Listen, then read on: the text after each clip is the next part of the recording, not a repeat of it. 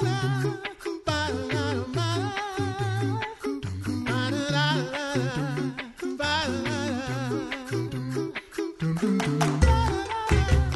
listening to the Coffee Hour. I'm Andy Bates. I'm Sarah Gulseth. We are celebrating Hispanic Heritage Month here on KFUO and continuing the series today as we head to Milwaukee, Wisconsin. But really, mm-hmm. this is a, a, national story as we take a look at the LCMS Hispanic National Convention today. Thanks to Concordia University, Wisconsin for your support of the coffee hour. Find out more about Concordia University, Wisconsin at cuw.edu. Live uncommon. Joining us today, the Reverend German Novelli Jr. He's pastor of Grace Lutheran Church in Milwaukee, Wisconsin, and president of the LCMS Hispanic National Convention. Pastor Novelli, welcome to the coffee hour. Hi, guys. It's good to see you. Well, it's good to hear about you. and I would like to say hello to all the people that uh, faithfully listen to your program. I'm glad to oh, be here. Thanks it is it's good to have some time with you. And yes, sorry we don't get to see you this time. It was yeah. wonderful to have you in the studio a few years ago. Yeah. Um, but so grateful that we have some time to chat with you this morning and learn more about the LCMS Hispanic National Convention. So share with us about the history of Lutheran Hispanic ministries in the United States. Yes, well, it's interesting. I was having a conversation with Dr. Albert Garcia. He is one of the pioneers or the first Hispanic leaders we had in our Lutheran church. I'm talking back in the 70s. And we were talking about the history.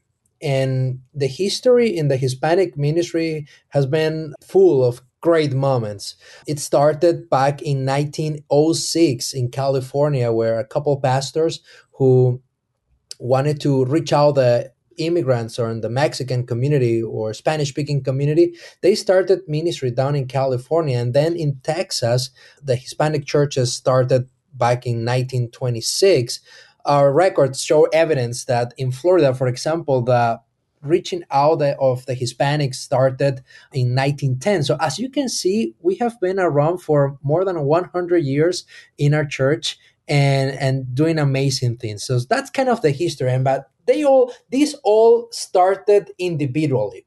These were pastors who saw a great need of bringing the gospel to Spanish speaking people. And they said, well, we have to learn Spanish. We have to do some effort here and work with them. And that's how all these ministries started. Later, with the years, of course, support from the Synod Camp and from some districts as well. And, and that's how the Hispanic ministry has been growing up in recent years. But at the beginning, at the very genesis of all this, all started with individual efforts coming from different pastors who saw a great need and they wanted to share the gospel of Jesus with Spanish speaking communities. And thanks be to God for those pastors and for the, the ministry that they started a, a very long time ago. Uh, and that, that ministry has been able to continue and, and grow and with a lot of collaboration too. So, how did the, the Hispanic National Convention come about? Well, that started back in the 70s. Some Hispanics leaders were coming together and and also non-Hispanics leaders who wanted to do something with Latinos because sometimes we think about Hispanic ministry about only Hispanics doing this and the truth is that there are a lot of people who are not Hispanics. Many of them don't even speak Spanish, but they have a beautiful heart to reach other people other ethnic groups and and they start having these conversations and there is or there was a meeting in October 1976 down in Concordia Seminary in St. Louis, where a few pastors, Pastor Albert Garcia, Agapito Rojas, Jesus Martinez, Julio Orozco, Herbert Sims, Eugene Gruhl, and others, they met at Concordia Seminary and they start having these Hispanic conferences.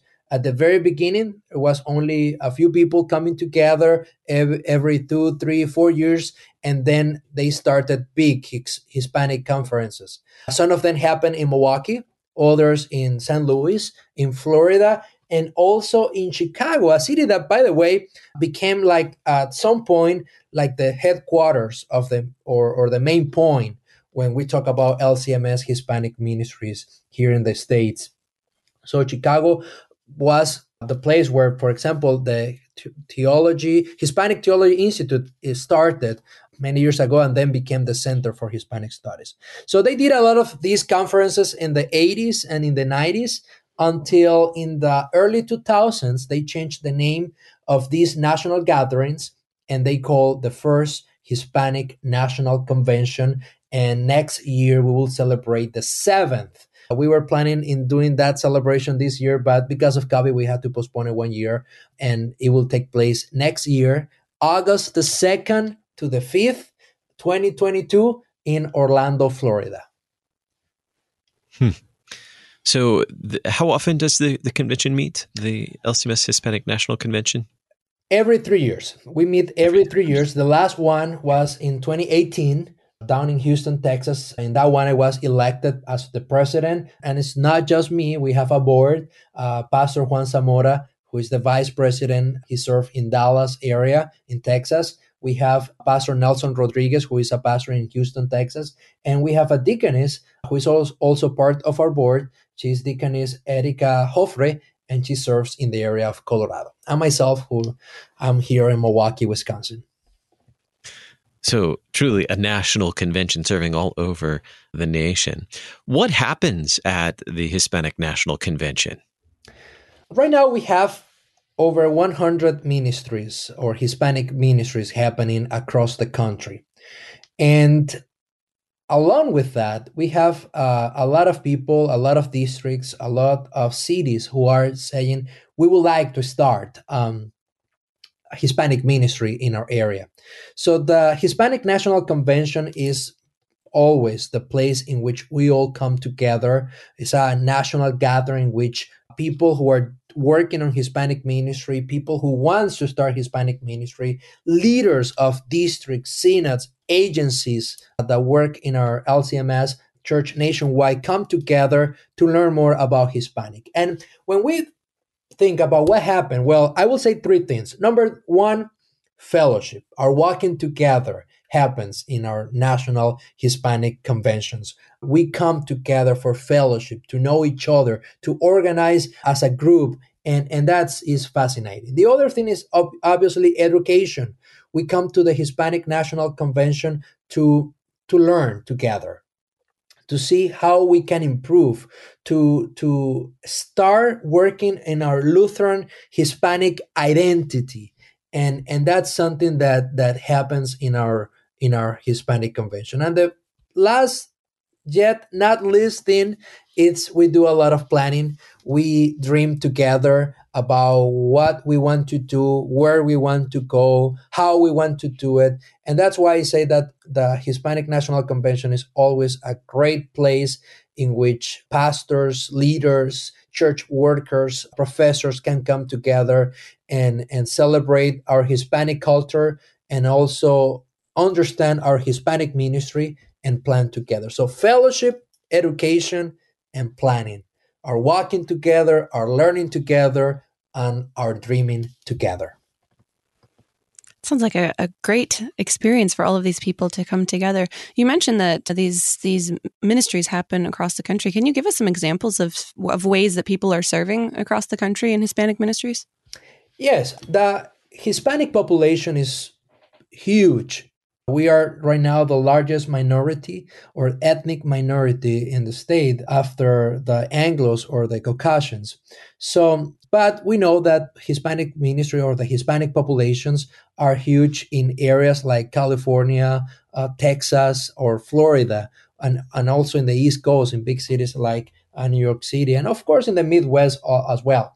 So, there are a lot of things that are happening. I just came from LA area last week. The Pacific Southwest District started or established a new Hispanic circuit with more than 30 ministries that are coming together to grow, to serve better, to learn together, and, and to walk together. And, and that's uh, amazing when we see that kind of things. The District of Texas is also doing a huge effort to reach out Latino communities and to plant new churches. I will say that in, in the District of Texas is where we have more new Hispanic ministry happenings right now. So um, there are a lot of things that are happening. New churches are being planted. New ministry are right in the beginning. And and we can see that not just in hispanic ministries itself but also we can see that in in other places i had a very interesting meeting last week with the president of Concordia University in Texas, Dr. Christian, and he was telling me how excited he is about making of Concordia University, Texas, a place where Hispanics can go and, and develop themselves and grow, and how the, that university and the campus would, would like to see more Hispanics coming, and they are doing beautiful efforts to, to accomplish that. So it's amazing what's happening there, what's happening across the country, and of course, there are still a lot of things that, that we need to do uh, nationwide.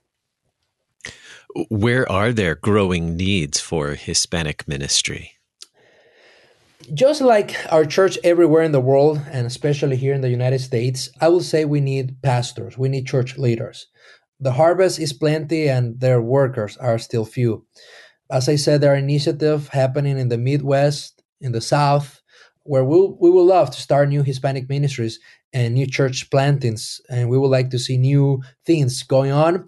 But we are still looking to recruit new leaders, new pastors, and and I believe that we need to do an effort to bring together, uh, of course, our LCMS districts, both of our seminaries, uh, and the synod's leadership, of course, coming together to develop a plan for Hispanic ministry. As I said, right now the Hispanics are the largest minority in the United States, and there are around 60 million people, and that makes of the Hispanic a huge mission field that we need to consider in our church and that we have been considering in our church. We're learning about the LCMS Hispanic National Convention and Hispanic Ministry today from the Reverend German Novelli. He's a pastor at Grace Lutheran Church in Milwaukee, Wisconsin. We have more to learn in just a moment. You're listening to the Coffee Hour. I'm Andy Bates. I'm Sarah Gulseth.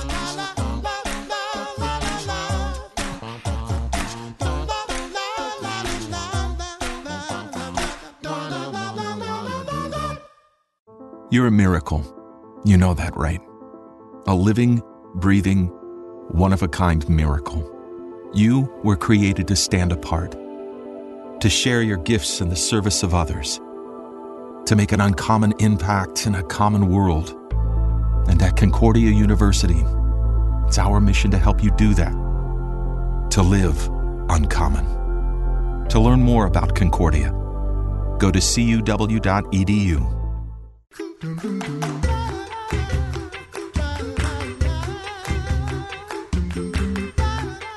Welcome back to the Coffee Hour. I'm Andy Bates. I'm Sarah Gulseth. Today we're talking with Pastor German Novelli Jr. He's pastor of Grace Lutheran Church in Milwaukee, Wisconsin. We're learning about the LCMS Hispanic National Convention and the wonderful ways that he and many colleagues are serving in Hispanic ministry around the country. Pastor, you shared with us some examples of where Hispanic ministry is happening and where there are great needs in Hispanic ministry. Where do you see it thriving and, and what is important for Hispanic ministry to thrive today? That's a wonderful question. And when we were elected as the board of director of the Hispanic National Convention and leaders of this initiative, we had a lot to do as far as organization. And because yes, we knew we knew a lot of, about we were i mean we are over 100 churches and leaders and and we knew each other pretty well because we have been around pretty well even those new coming new people coming and serving in the lord. However we were not organized at all. We did not know where we were how we were doing. So the first thing we started doing it was to try to organize the hispanic ministry identify where our leaders were what their the situation in which they were serving, their context was all about. And, and we tried to create a directory of Hispanic churches or Hispanic ministries nationwide. And, and then we created with the support of some district presidents and, and, and of course the synods and, and, and a lot of leaders in our church, we created the Hispanic Missionary League that hope to become soon an LCMS RSO. We started the process to do it, but we want to wait until our next convention to make that happen. So I will say that the creation of the Hispanic Missionary League is a, a first step on all this of when we talk about organizing our church and, and doing new things for the Hispanics because we will bring an, a space in which we'll be able to come together to learn together and also to to start planning together similar of what we try to do with our national convention. So to know more about the hispanic missionary league you can visit our website which is hispanoslcms.com and and there you will find that directory we created. You will find more information about us what we do and and and all in the ministries in which we are involved. The second thing that we are doing is the Primer Paso initiative. Primer Paso stands for or means a first step. People say that the first step is the hardest to, to, to give or to do. So, this is an recruitment initiative in which we are working nationwide to recruit new leaders, identify new people or potential students that can go to the seminary and, and become future pastors or church leaders or deaconesses either in St. Louis or in Fort Wayne or in Concordia uh, University in Irvine. So, um, with this initiative, we are trying to recruit people that they will be able to come and and and, and go to the seminary and, and make the seminary a, a possibility for many of them. And, and we hope that in the next few years we can see a lot of Hispanic students going to our seminaries to, to become pastors of our, our church and become leaders. So, and, I have a lot of faith in this initiative and I'm working hard. I'm also an SRA ambassador for the seminary recruitment and in St. Louis. So, and, and my work is actually that bring Hispanics to come to uh, Concordia Seminary St. Louis and and make a career, a pastoral career there. And there are districts doing a beautiful effort. I want to highlight the work that President Mike Newman is doing in the District of Texas, or President uh, Gibson is doing in Pacific Southwest, because it's amazing. And a lot of districts are doing wonderful things. I'm in contact with so many district presidents at this point, a mission executive who are doing great things, great things in Kansas, in Missouri, in, in Florida and Georgia. So they are doing wonderful things, and we hope that, that that kind of work can continue in the near future. So the Hispanic ministry or the Lutheran Hispanic ministry may continue thriving this day. And that list of ministries on the page is very long. Lots of lots of great things happening across the country. How have you seen in your own work? I know you've been in Milwaukee for for a little while. How have you seen Hispanic ministry really changing people's lives, uh, just in your in your own context, the things that you've worked with? Yes, you know, Sarah and, and Andy, when we think about Hispanic ministry, there are two things that always come to our mind. Number one, that it has to be in Spanish because that's the language that Hispanics Hispanics speak, and number two, that we have to work with immigrants. And and the truth is that yes, we love working in Spanish uh, or in Hispanic context with Hispanic and Latino families. We love that and we continue to do that.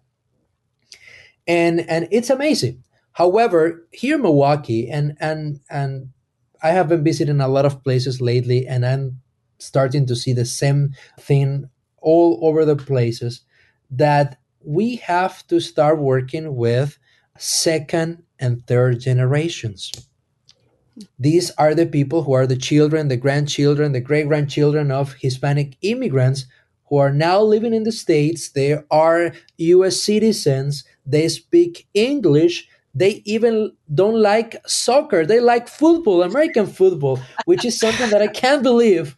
And and they eat burgers and barbecue and, and they don't like tacos and things like that. But they are still Hispanics. Uh, so that's how I see that the Hispanic ministry is changing in the States. We are now working with the second and third generations. And this is the same thing that happened in our church many, many, many years ago when our German churches were becoming more English churches because they had to serve and bring the gospel to second and third generations of German immigrants. So it's the same thing with the Hispanic communities. And also blend the families. I have two sisters who are married to two Anglos, two we call them the gringos of the family.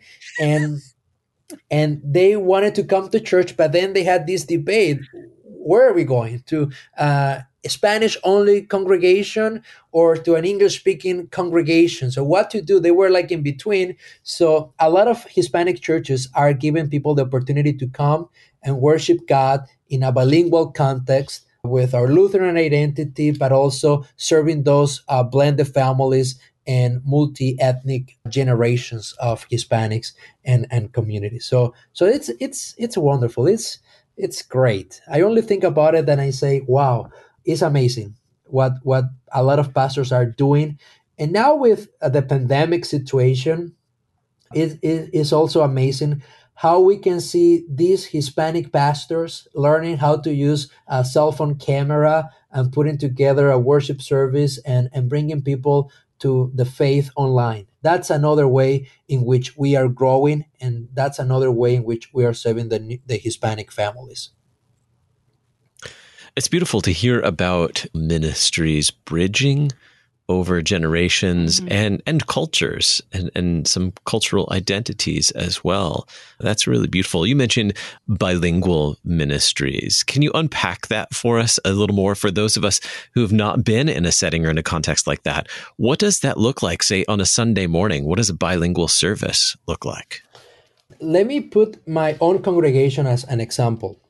Mm-hmm we are trying when when i sit down every week with my organist to plan the service and we are doing a huge effort to pick hymns that are bilingual or that the tunes and the melody can uh, and the lyrics can fit in a bilingual context and right now, a lot of people are wor- are working and talking about this new Lutheran hymnal that will come out in Spanish because it has a lot in common with the Lutheran Service Book, which is used in a lot of Anglo's congregations. So, number one, we try to pick music, worship music that is bilingual, so both English speaking people and Spanish speaking people can come and sing together.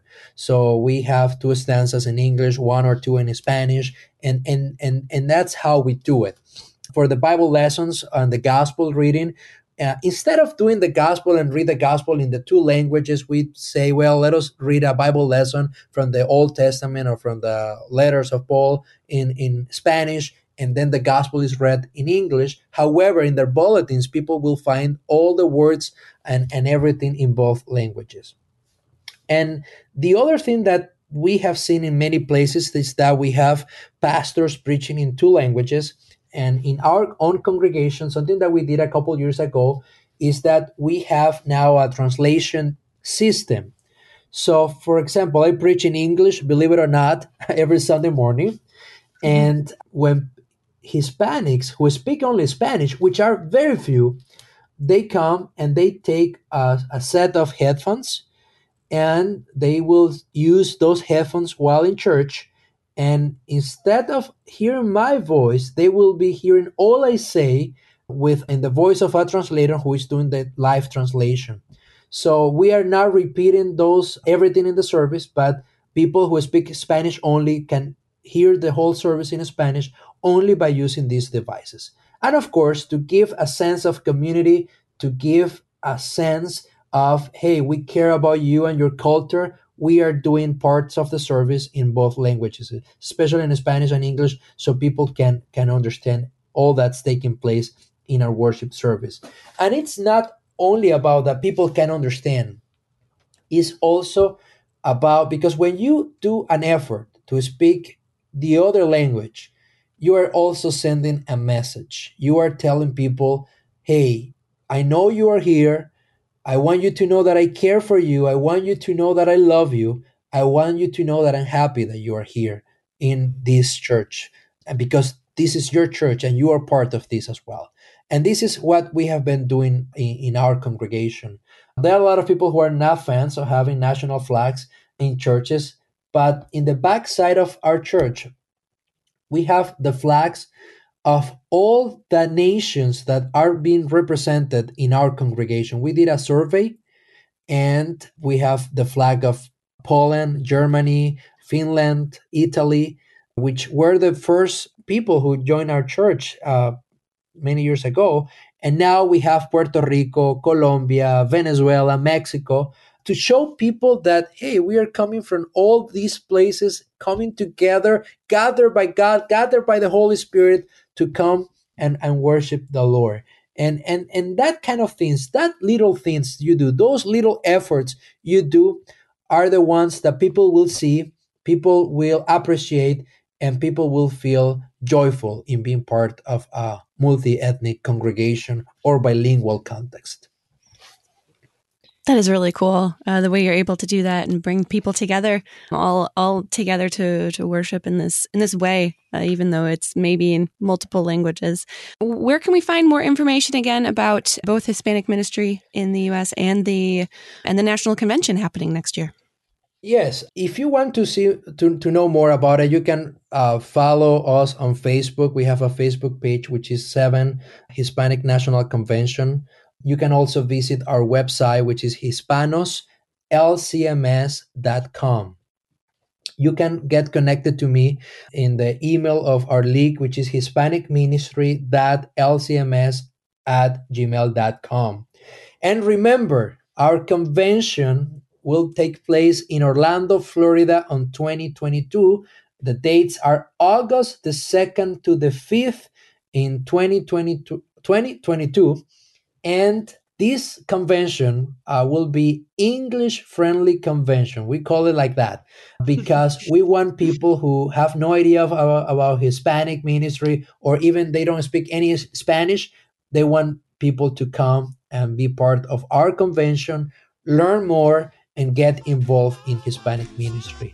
So I hope to see you all coming together to our next convention, which will take place in Orlando next year, August the 2nd to the 5th in 2022. Our guest today, Pastor German Novelli, Jr. of Grace Lutheran Church in Milwaukee, Wisconsin, and president of the LCMS Hispanic National Convention. Pastor Novelli, thanks so much for being our guest on the Coffee Hour. It was my pleasure. Good to hear you, and I want to thank you for the time. I'm Andy Bates. I'm Sarah Gulseth. The Coffee Hour with Andy and Sarah is a production of KFUO. To support the Coffee Hour and KFUO Radio, visit KFUO.org. You can also text KFUO to 41444 or send an email to gifts at KFUO.org. And you can call us at 800 844 0524. KFUO. Christ for you, anytime, anywhere.